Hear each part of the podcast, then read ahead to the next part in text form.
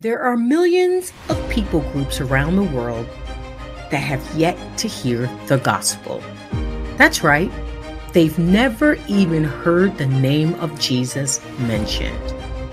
They're living in a darkness and don't know anything about the hope and love and the finished work we have in Christ Jesus.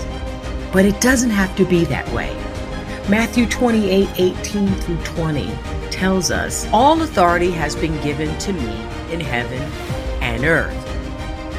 Go, therefore, and make disciples of all nations, baptizing them in the name of the Father, the Son, and the Holy Spirit, teaching them to observe all that I have commanded you.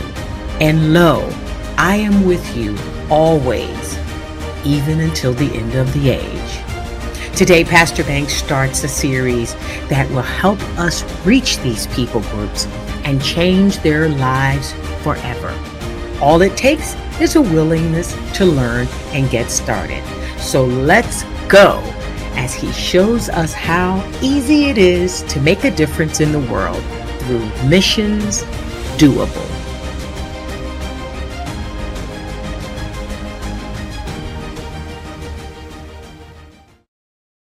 Morning, good morning. Hallelujah. Praise God. Again, I want to welcome everyone this morning, those of you in the sanctuary and those watching online, to Global Outreach Church. And uh, we thank God because our vision here is to build a Jesus community and to serve our world. And so you are most welcome. We thank God for you. And we pray that something that, that God is going to say this morning will change our lives and establish us for good in Jesus' name. Amen. So once again, you are welcome. Glory to God. Give yourself a hand clap. Clap for yourselves in the house. Amen. Glory to God. Amen. First off, before I get into the message this morning, I want to thank God for all of our workers, children's workers, who worked so hard to make last Sunday's fun day a success for our children. We thank God for you. We bless God for you. And we pray that your labor of love shall not be in vain in Jesus' name. As you've ministered to these God's people, God will minister back to you. Thank you very much. And we need to do many more of those in the future. And we just thank God for the opportunity. Praise God. Amen. And yes, this morning as well, I have uh, a very, very special guest and friend in the house. I'm so delighted this morning to see them. And uh, I'm speaking of none other than my friend, our friend, Pastor Gochin, and his wife Carmen. Both of them in the house. Amen.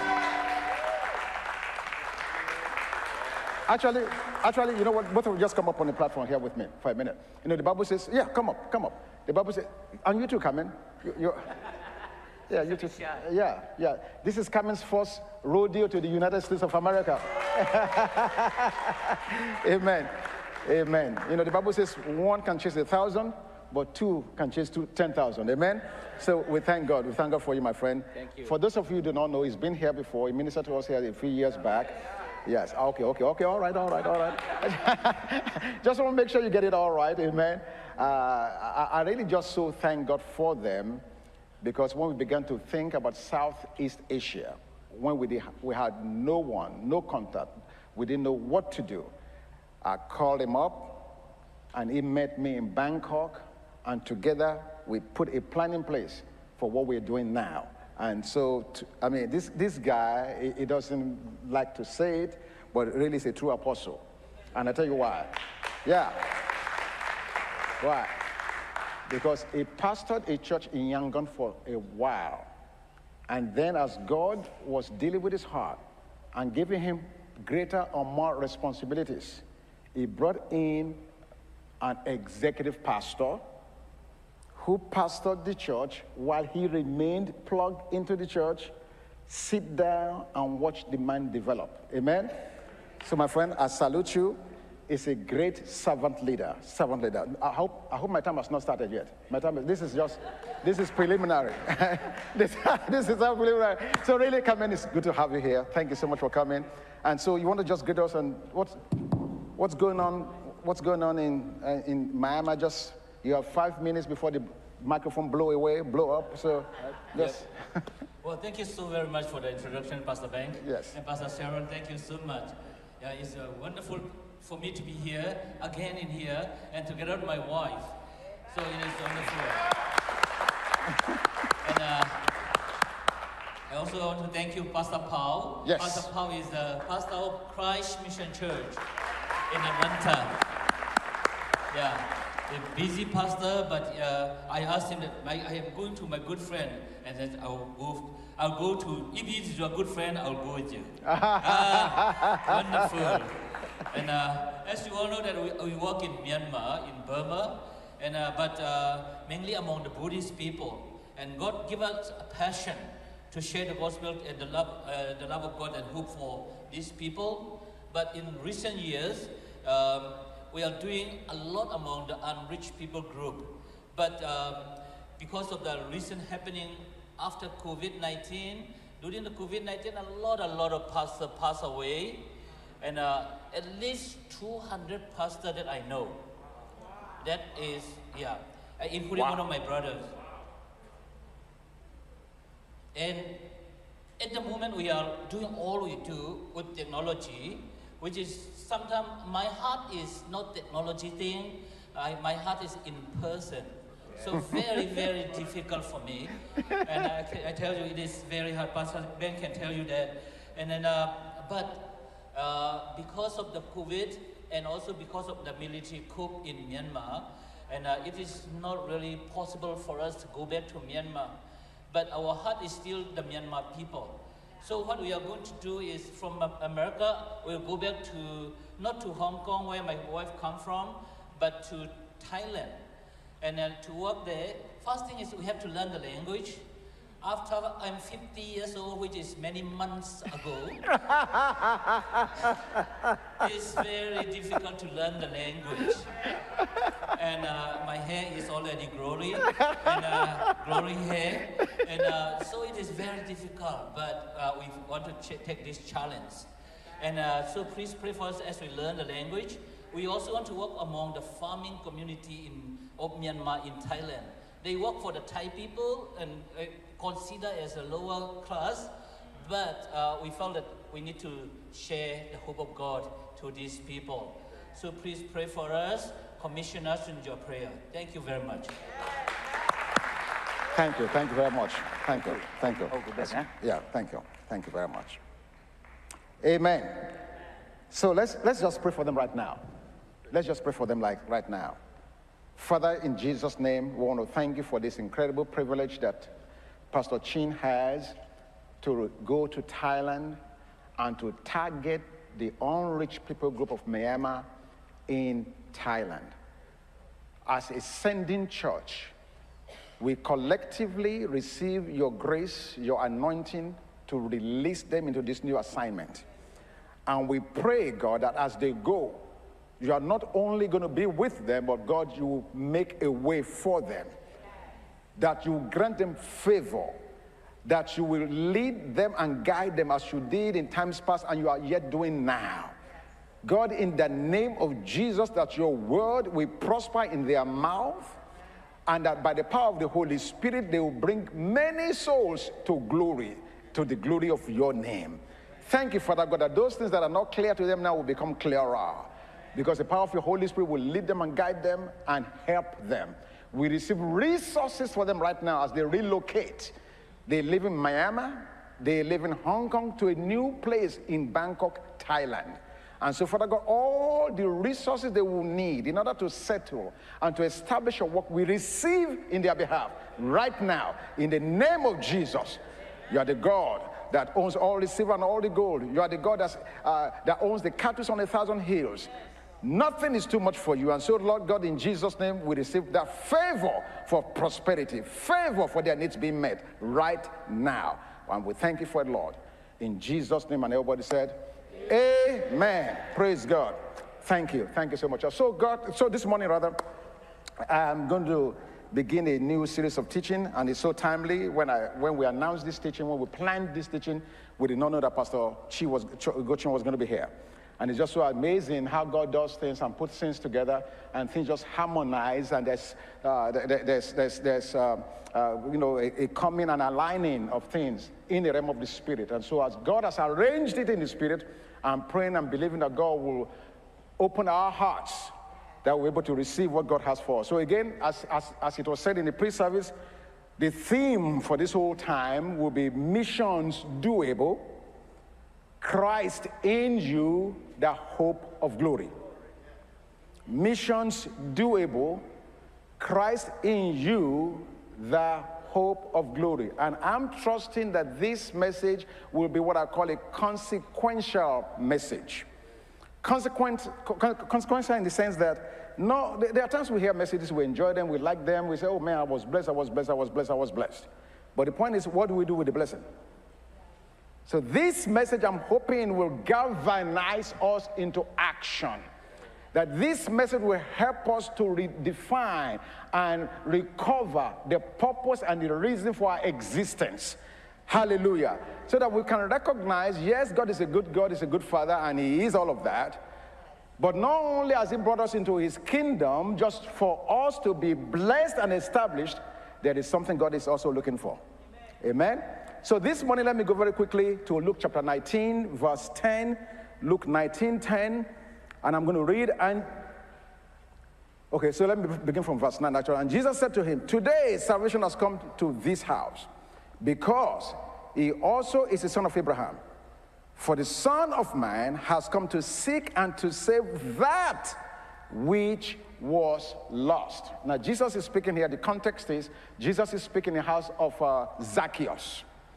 He's speaking in the house of Zacchaeus. And it's very interesting what is said in that verse 10. He said he came to seek and to save that, not him or her.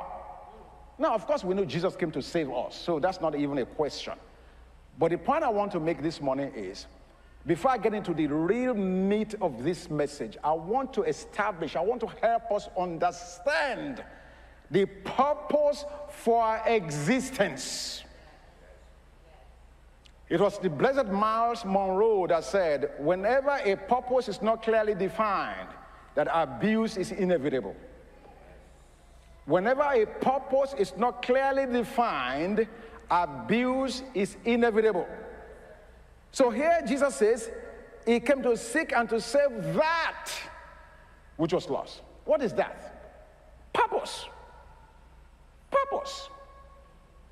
Whenever God saves a man, he just does not save the man, he also recovers the purpose for the man's salvation.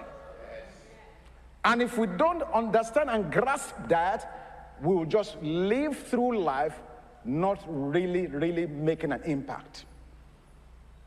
Jesus said in John 10 10 that a thief comes not but to steal, to kill, and to destroy. He said, But I've come to give you life and to give to you more abundantly.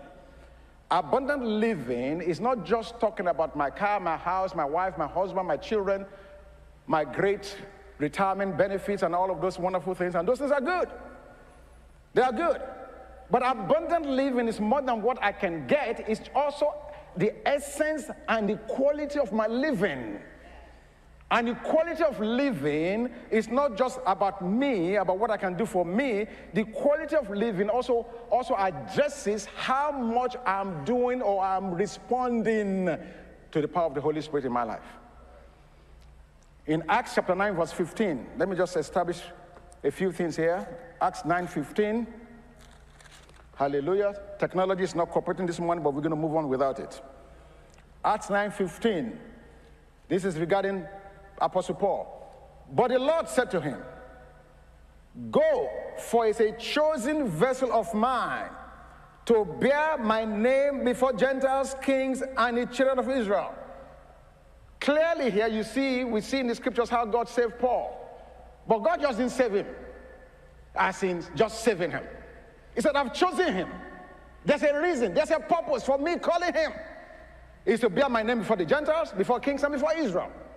And when you read throughout the rest of the book of Apostles, Acts of Apostles, you see Paul living out that purpose. It was chosen, just as you and I have been chosen. First Peter 2 9 says, We are a chosen generation, We are a royal priesthood. We are a peculiar people. He says, a holy nation, he says. Why? That we may bring forth the praises of him that has called us out of darkness into his marvelous light. So, just as Paul was chosen for a purpose, and we see how he carried that purpose out, you and I have also been chosen for a purpose. And I want to submit to you this morning that purpose is bigger than your car. That purpose is bigger than your house. In fact, our purpose is bigger than the things that you and I uh, we, we, we take so seriously. No, it's bigger than that. God's picture is way bigger than the little picture we see. And I want to help us this morning to really clearly understand the mind and heart of God. So now I'm going to go to my chart. I call this chart the four chapters of life. Actually, we could call it four phases of life, or four seasons of life, or four steps of life. Here is the chart. Now, these four chapters of life help us understand God's full scope for man's, for, for, for, for God's full scope of God's full plan for mankind. These four, these four chapters, or four phases, or four seasons, or four steps, you can name it anything you want to it, but there are four boxes there. First box, with the two human beings, is the box I call the creation box. What does that mean? At creation, God made mankind in his likeness and he empowers mankind to partner with him in creating cultures and building civilizations.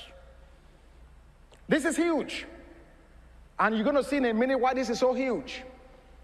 Because if I was to come to you, or if you are to come to me, or if you were to go to your friend and start sharing about salvation or the plan of God for redemption, many times we do not start from the right box.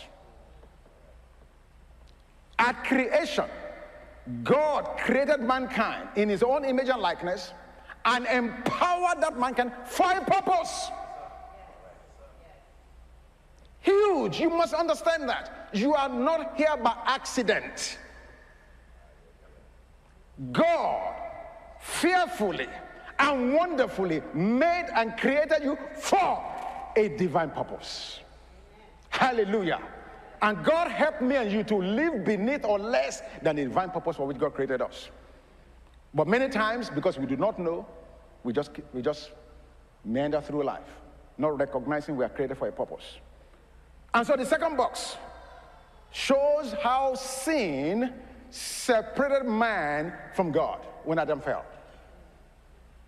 Please pay attention. This, this, this, this illustration is very powerful. It speaks volumes. Sin separated, notice what I said. I did not say that sin separated God from man. There is no sin big enough to separate God from man. Hallelujah. You must understand that. I don't have time to go into all of that. But sin can separate man from God. And that's what happened at the garden. Sin separated man from God. And so what happened? as a result of that separation, man lost the divine nature, the ability of God to fulfill the purpose for which it was created. So, because of sin, circle number two, because of sin, we are now estranged from purpose. Not only did man become lost, as in lost, lost. But we became estranged from the purpose for which God originally created us. So, how is God going to fix that? How is God going to remedy that? Box number three redemption. Jesus came not only just to save us, and indeed, He came to save us, but He also came to help me and you recover the lost purpose. Huge. Because the purpose for which me and you were created can only be fulfilled by God's divine nature. If you don't have the God divine nature in you, you cannot do the God kind of purpose. So when Jesus saved us, he reconnected us back to God and back to purpose. so the cross, hallelujah, was a double wham. Save your soul and at the same time put you in a position to now live out your original purpose. So, given that fact, which box should we be living in? Box number four, the yellow box. Why? Because it's in the, the yellow box is the restoration box. This is where mankind lives in anticipation of Jesus' return and of the coming new age. I'm going to ask a question. Don't answer. I'm not asking you, I'm asking the air. When was the last time you thought of Jesus' return? We don't think about it because we're not living in that box.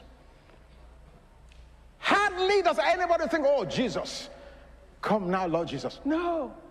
We think about the new car, the new wife, the new husband, the new children, the new promotion, the new. Uh, uh, and those things are fine, please. I'm not, I'm not saying those things are not good. But I'm saying to you as a Christian, you don't belong here. You're on a pilgrimage. And at some point, we need to arrive at our destination. And our eyes should be focused on the goal and the objectivity of the reason for which God created us. So, restoration box, that yellow box, says mankind is living in anticipation of Jesus' return and the coming of the new age. Now, let me tell you where we are as a church. When I say as a church, I'm not talking about global outreach, I'm talking about the church globally. So, instead of the church helping us to understand the four phases of life, or the four chapters of life, or the four steps of life, the church has truncated that four phases to only two. Only two phases. Give me the second slide, please. Thank you, right there. When we meet a person that's an unbeliever, not born again, what's the first thing we said? You're a sinner because Adam died, or uh, because Adam sinned. Point number two. We start from chapter two. How can you understand a book when you don't read chapter one and just go to chapter two?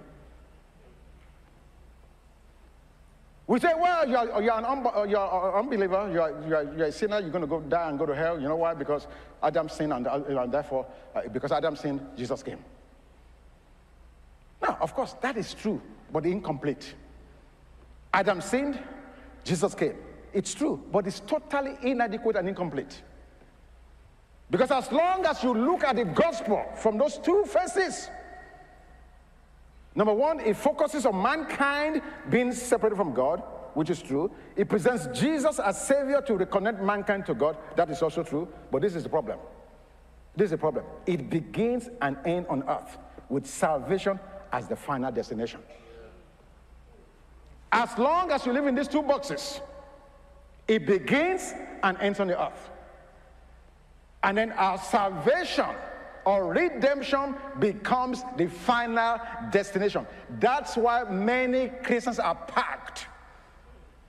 Packed on church pews, packed at work, packed at home, not moving, never getting a sense of responsibility for the great cost that was paid in order to save us. Because we see our salvation as a hellfire insurance. I'm saved, so I will not burn in hell. That's insurance. It's more than, salvation is more than that. It's much more than that. We need to understand that. We need to understand the mind and purpose of God. Because if we don't get that, we will never be fully able to live out God's plan. So the two chapters, as is commonly preached and taught, focuses on salvation as a destination, thus making mankind's need the focus and not God's complete plan for his creation. So these two boxes is why we only preach and teach about us. How do I get well? How do I prosper? How do I have a good family? I, I, I, me, me, me, me, me. God is a sidekick. never thinking of his own purpose. Why did he invest Jesus to come? Why? Let's move on. So, we are going to be focusing on God's purpose beyond redemption. Give me slide number two, number one now, please. We're going to be focusing now. Next one. We're going to be focusing on God's plan beyond redemption. And here we here it is. In Matthew 28, 18 and 20, Jesus spoke clearly. All authority has been given unto me in heaven and on earth. Go therefore and make disciples of all the nations, baptizing them in the name of the Father and of the Son and of the Holy Spirit, teaching them to observe all that I have commanded you. And lo, I am with you always, even to the end of the age. I submit to you, those were Jesus' last words. And his last words are lasting words. Ah, yeah, yeah, yeah, yeah, yeah, yeah, yeah. I just had the privilege, my brother and I, my family, uh, my wife today, to bury our parents this last January. My father was 99, my mother was 90. They died two days apart. And we buried them same day, January 28th, I think, something like that. But leading up to the burial, we ran into some problems. Because my father was a local chief in his village. Those villagers insisted we must bring him back to the village for burial. They said to us, He may have been your father, but he's our chief. And therefore, no matter what you're saying, you can speak your grammar, you can live in America, live in Las Vegas, live wherever you want to live. Our son is coming home. The only thing we held on to was my father's last words. When we engaged them and talked with them back and forth, I said, I, asked the guy, I asked the, the man that's talking to him, I said, man, sir, you have children? He said, yes. I said, sir, if you were to pass, would you want your children to disown and disregard your last wishes? They never answer that question. We will talk, talk, talk, talk, talk, talk, talk. They will bring all kinds of hypotheses, different things. And I will only answer with one phrase if you gave your children your last instruction, sir, would you encourage anyone to violate it? And they just they just pivot to another thing. they never go answer. I'm saying that to say, and by the way, we held and we buried my parents according to their wishes. We did not bend. Why? Because last words are lasting words. Last words are lasting. even to the convict that's about to face a death penalty. They will ask him, Do you have any last words? Last words are lasting words. And Jesus, before he ascended into heaven, he gave his last words. All authority has been given to me in heaven and earth. Go, therefore, on the strength of that, he says. Now, with God, it's amazing that not only is, uh, did he give us these last words, in examining scripture, you can go to the next slide. In examining scriptures, I discovered that in God's case, his last words were also his first words. God was consistent on what he wanted to do. He just did not find the last words and say, Go ye therefore. No, from the very beginning, Genesis 1 1, in the beginning, God created the heavens and the earth. Clearly showing us right there and there, from the very first verse of scriptures, that his emphasis was not just heaven, was not just USA, was not just Canada, was not just Africa. In the beginning, God created the heavens and the earth. From, from get go, as they will say in Georgia his scope was global. From verse 1, Genesis 1 1, very first verse of scriptures. And then we go from there to Genesis chapter 12. The Bible talks about how in Genesis 12, 1, 2, 3, he told Abraham to leave his country, his family, and his kindred, and go to a land that I will show you. And in verses 2 and 3, God made a set of promises to Abraham. Number one, I'll make your name great. Number two, I'll make of you a great nation. Number three, I will bless you. Number four, I will bless them that bless you. And lastly, I will curse him that curses you. So we see, even in dealing with Abraham, God was clear about his mission. Oh, but this is what I like, I like about this God. He just did not give Abraham a mission, he empowered him with the ability and resources to fulfill it. Watch that verses 2 and 3 again. I will make you a great nation. I will make your name great. I will bless you. God made three, he made three serious promises before he started talking about what Abraham was to do. Then he goes on to say, I will bless them that bless you. And then lastly, he says, then he says, I will cause them, and in you all the families of the earth shall be saved. All the families of the earth. So God gave him five promises of things he could not do on his own. Now, there's a reason I'm emphasizing this. Five things that Abraham could not accomplish on his own. God put those on the table.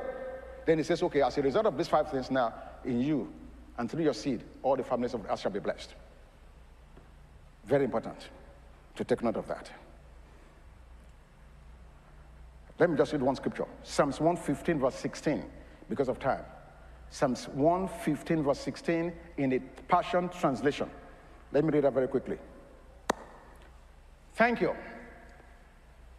The heavens belong to the Lord our God. They are His alone. But look at the next sentence. But He has given us the earth and put us in charge. Who's in charge of the earth today?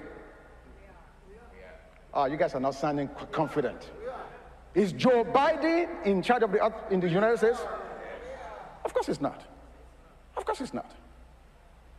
I don't know who's prime minister in England now. They, they're going through a change. I don't know who's, it's, it's a vacant, vacant position. Maybe one of you guys can apply to become prime minister of, of the United Kingdom. But what I'm saying is, these men and women sit in positions of authority, but they're not in charge. We, the church, when we understand our responsibility and the authority we carry of the Christ in me, the hope of glory, we, we, we start seeing things happen. Amen? Amen? Now, let's go to Colossians chapter 1, verse 27. We see that God's last words were also his first words. Galatians, uh, Colossians chapter 1, verse 27. Thank you. To them willed, to them God willed to make known what are the riches of the glory of this mystery among the Gentiles, which is Christ in you, the hope of glory. And then Galatians 2:20. Galatians 2:20 simply says, I'm crucified with Christ. Galatians, Galatians, not Colossians. Galatians 2:20. Crucified with Christ, nevertheless I live, yet not I, and the life which I now live, I live by the faith of the Son of God, who loved me and gave himself for me. Okay? Have been crucified with Christ. It is no longer I who live, but Christ lives in me. So we see a correlation between Galatians uh, 2.20 and Colossians 1.27. In both places, Paul is saying, Christ lives in me. I do not think we understand fully what that means. We don't. Because if we do, it, it will change us radically. So, what the point am I making here? Remember Genesis chapter 12, verses 2 and 3? God said to Abraham, I will make of you a great nation. I will make your name great. I will bless you. Who's doing the work? Who's doing all the work? God. God. I will bless them that bless you. Who's doing the work? God. I will curse them that curse. Who's doing the work? God. Ha! Thank you. You're good students. Then we fast forward to the New Testament under the covenant of grace. And Paul now tells me and you, Christ in me, the hope of glory. So, how am I going to do what God said to Abraham? How am I going to be a great nation? I going to make my name great? How will I get blessed? How will I bless them that bless me? And how would all of that happen? Paul told us Christ in me For Abraham, it was God externally influencing him. It was God externally directing him, showing him what to do. But for me and you, that cloud has moved inwards. He has taken up residence inside of us now. Is the Christ in me, inside of me now? That's the hope of glory. Humongous change. Incredible change. There are two kinds of people that are on the face of this earth right now as a believer. Two kinds. There are those of the Babel mentality. Okay, you guys are looking at me like, what? What did he just say? No, I know what I said. Babel. What happened in Babel? In Genesis 11. Let's go read it.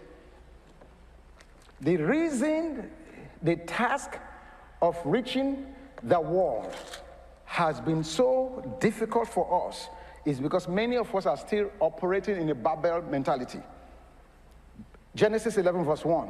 Now the whole earth had one language and one speech. And it came to pass that they journeyed from the east, that they found a plain in the land of Shinar and dwelt there. Then they said to one another, Come, let us make bricks and bake them thoroughly. Oh, I don't know if you caught it yet. They had brick for stone, and they had asphalt for mortar. And they said, Come, let us build ourselves a city and a tower whose top is, to, is in the heavens. Let us make a name for ourselves.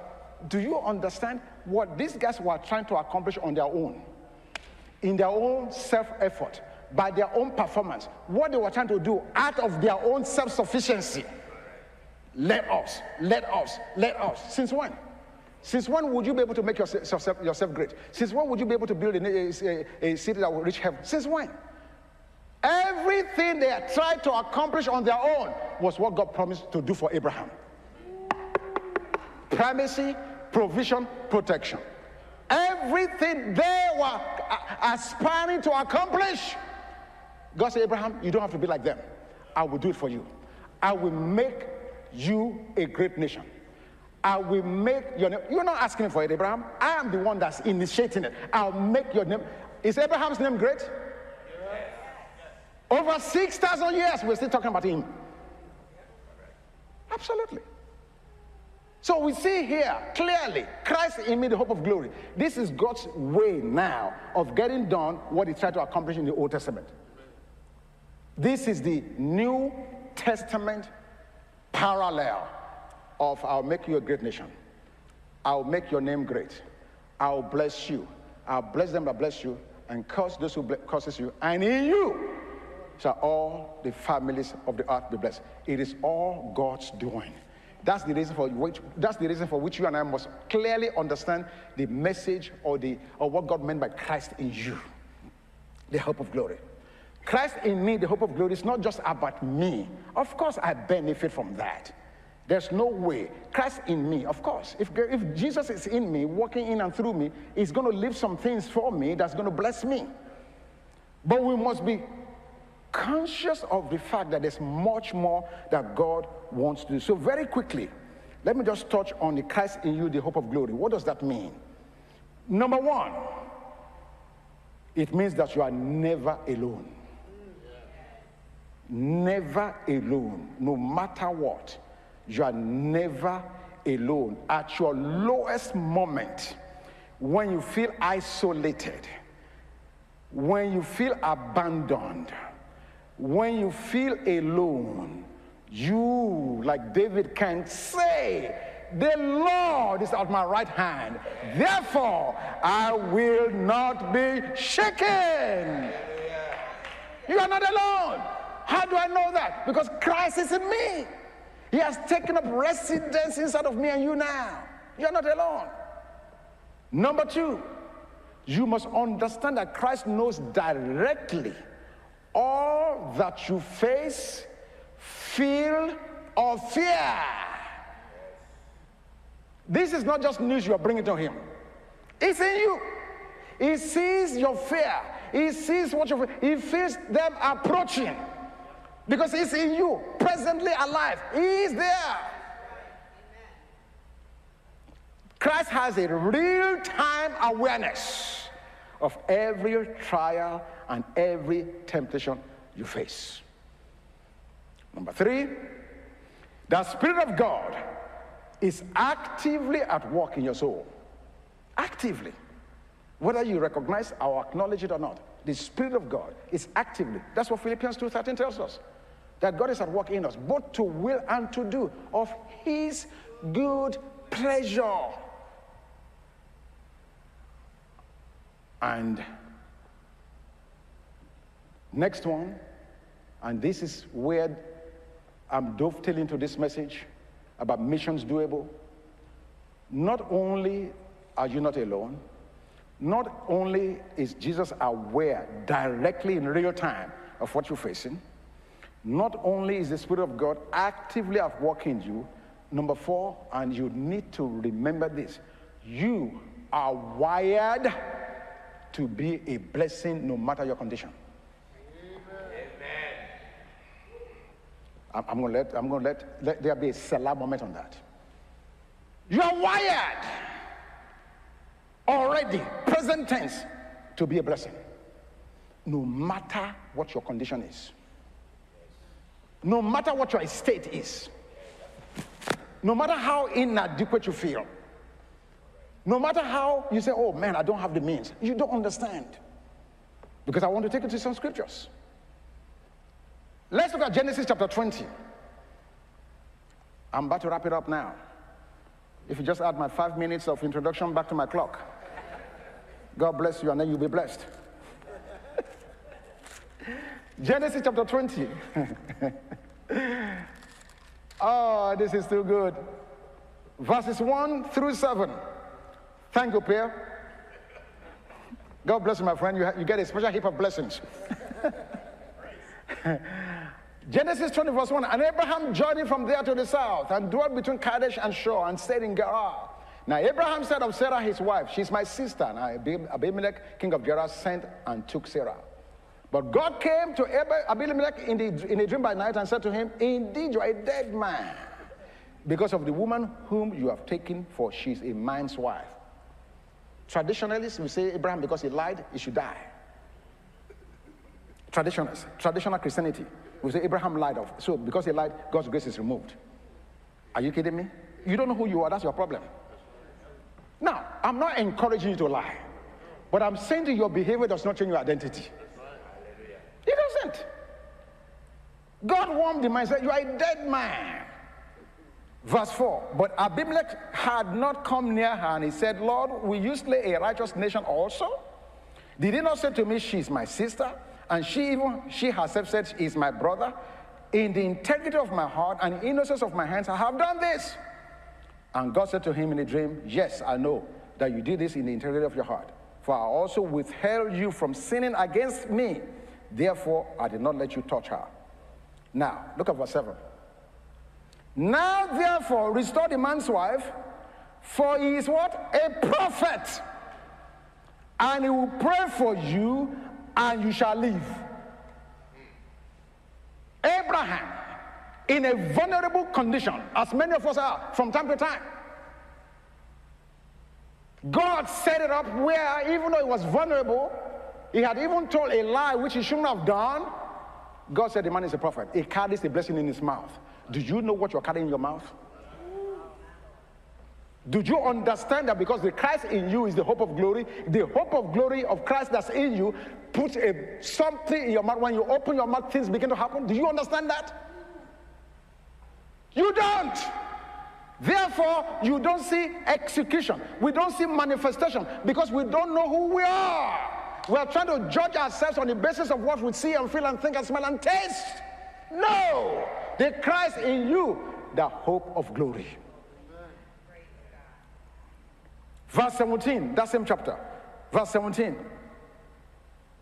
So, Abraham prayed to God, and God healed Abimelech, his wife, and his female servants. Then they bore children. Come on.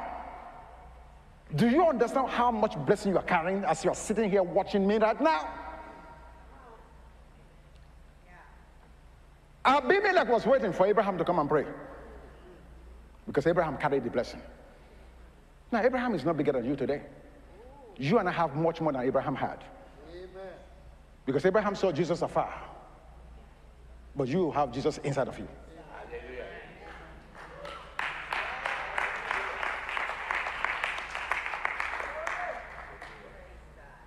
Go to Genesis 47.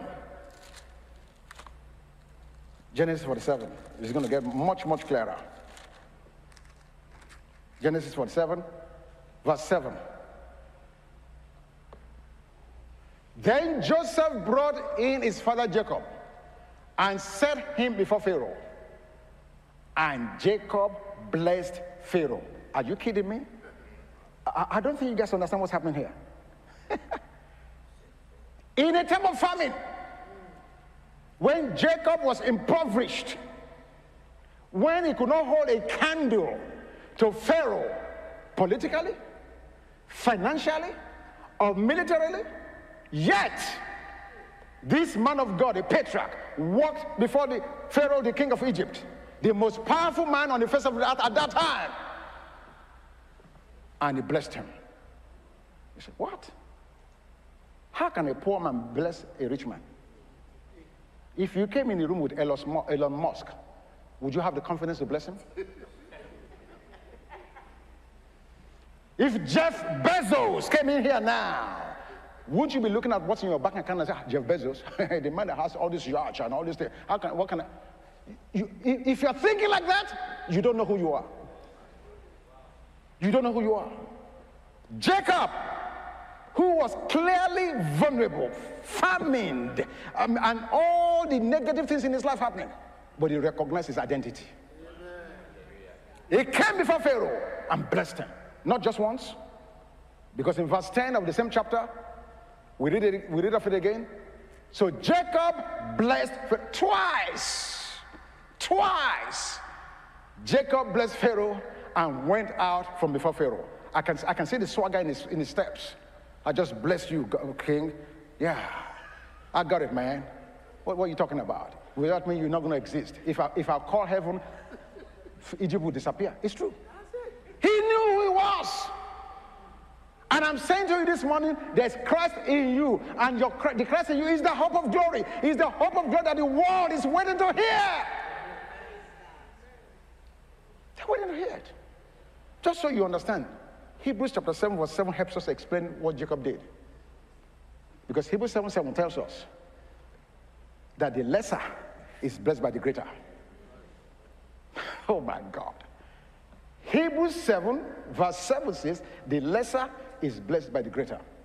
Which means for Jacob to bless Pharaoh, as far as God is concerned, Pharaoh was less. Pharaoh was lesser.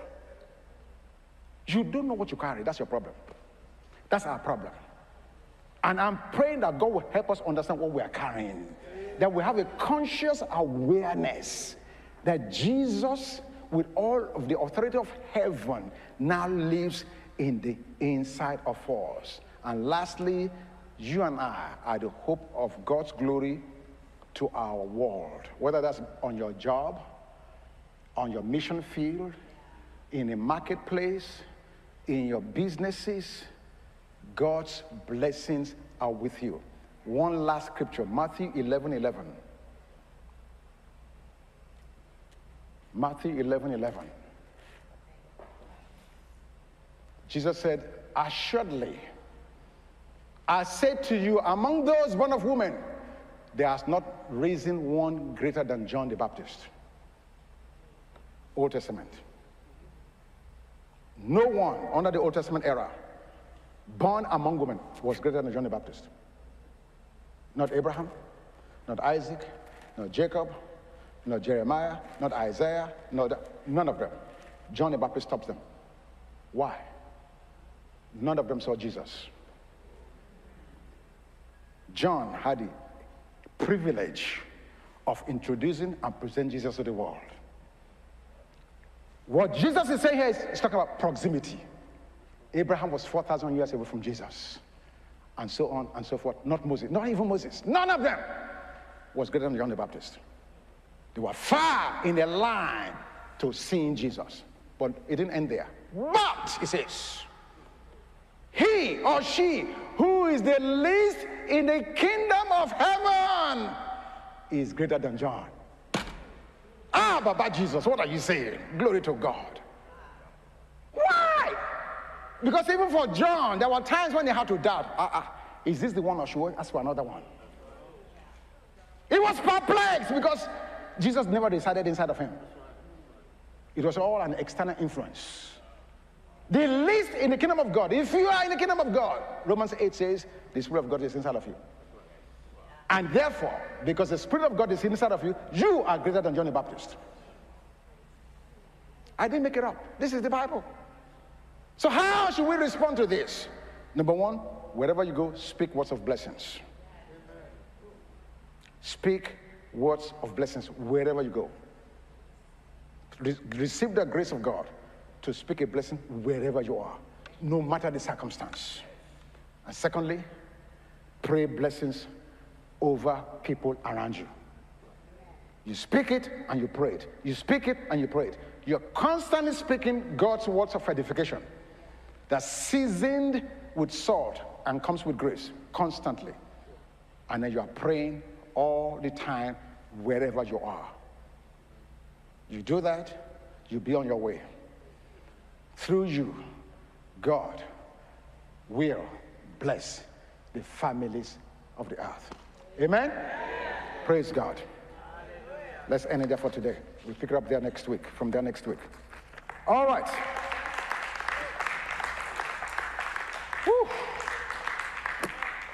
So now I want us to just worship. Can I have the praise team on, please? I want us to worship God now through our substance. And for those of you at home, I want you to now put on your worship garment.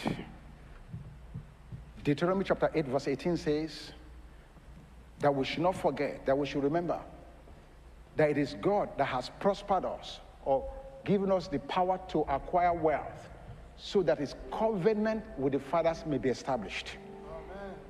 One of the ways in which we participate in the service is through worship, and now, in particular, worship of our substance. So we're not just giving. In fact, I almost don't like that term, giving. I rather want to say worship. We worship God through our substance in appreciation, not obligation. Yeah. Out of the heart of gratitude, Father, ah, look where I am. I was with the family last night. And one of the uh, people in that family said to me, he said, Pastor, when we came to this country, we were just two. Now God has blessed us. We are now double. That is an act of worship. That, that, that's grounds for worship. God, you brought me here alone solitarily. But now look what you've made of my life. I'm married, I have a wife, I have a husband, I have children, they are going to college. Out of the heart of gratitude, Father, thank you. Because apart from you, where will I be? Now, we don't always worship because of what God has done. We also worship out of our need. Hannah is a good example. She wanted a child. So I don't know where you are this morning. Maybe you're looking for a job, you believe in God for your children, and you say, Father God, I thank you that I'm still here. I thank you for what you're doing in my life. Things are not working well, but I thank you because I trust you, because I know in time you perfect things that concern me. That's what Hannah did. Hannah said, God, you know, I'm believing for a, a child. When you honor my desire and give me this child, I'm going to give him back to you. Worship. So we worship out of what we've received, and we worship out of what we are looking to get. But all of it is done in a heart of gratitude, recognizing that God, He's the one that's going to do it. You cannot make it happen. It's God that does it. Now, let me say to you at Global Outreach, I want to thank God for you. You guys have been very faithful. You are consistent. We are moving the needle. We are not there yet, but the needle is moving. And I want to thank God and I appreciate each and every one of you for what you've done so far. But let's now accelerate and exponentially raise and increase our worship to God through how we respond to Him. This last Saturday at the food pantry, they are seeing, well, really, it's been like that for the last month now. There's been an uptick in the need for food. Sister Nkoyo was there. My wife works there. Uh, Willie uh, Carr, Angie Carr, uh, Eniola. Many of you guys come there. Victor was there yesterday. Many of But the need is so huge because of inflation. All of a sudden, food insecurity has increasing, has increased. But it takes all of us as a village working together to help those who are among us who are in need. That's part of I'm blessing you so you can be a blessing. Amen. So we this morning, and of course, you see Mr. Pastor Gochim here, our missions uh, missionary. Through you, God's helped us to be able to refresh them month after month after month. But because they are relocating, we need to uptick and increase.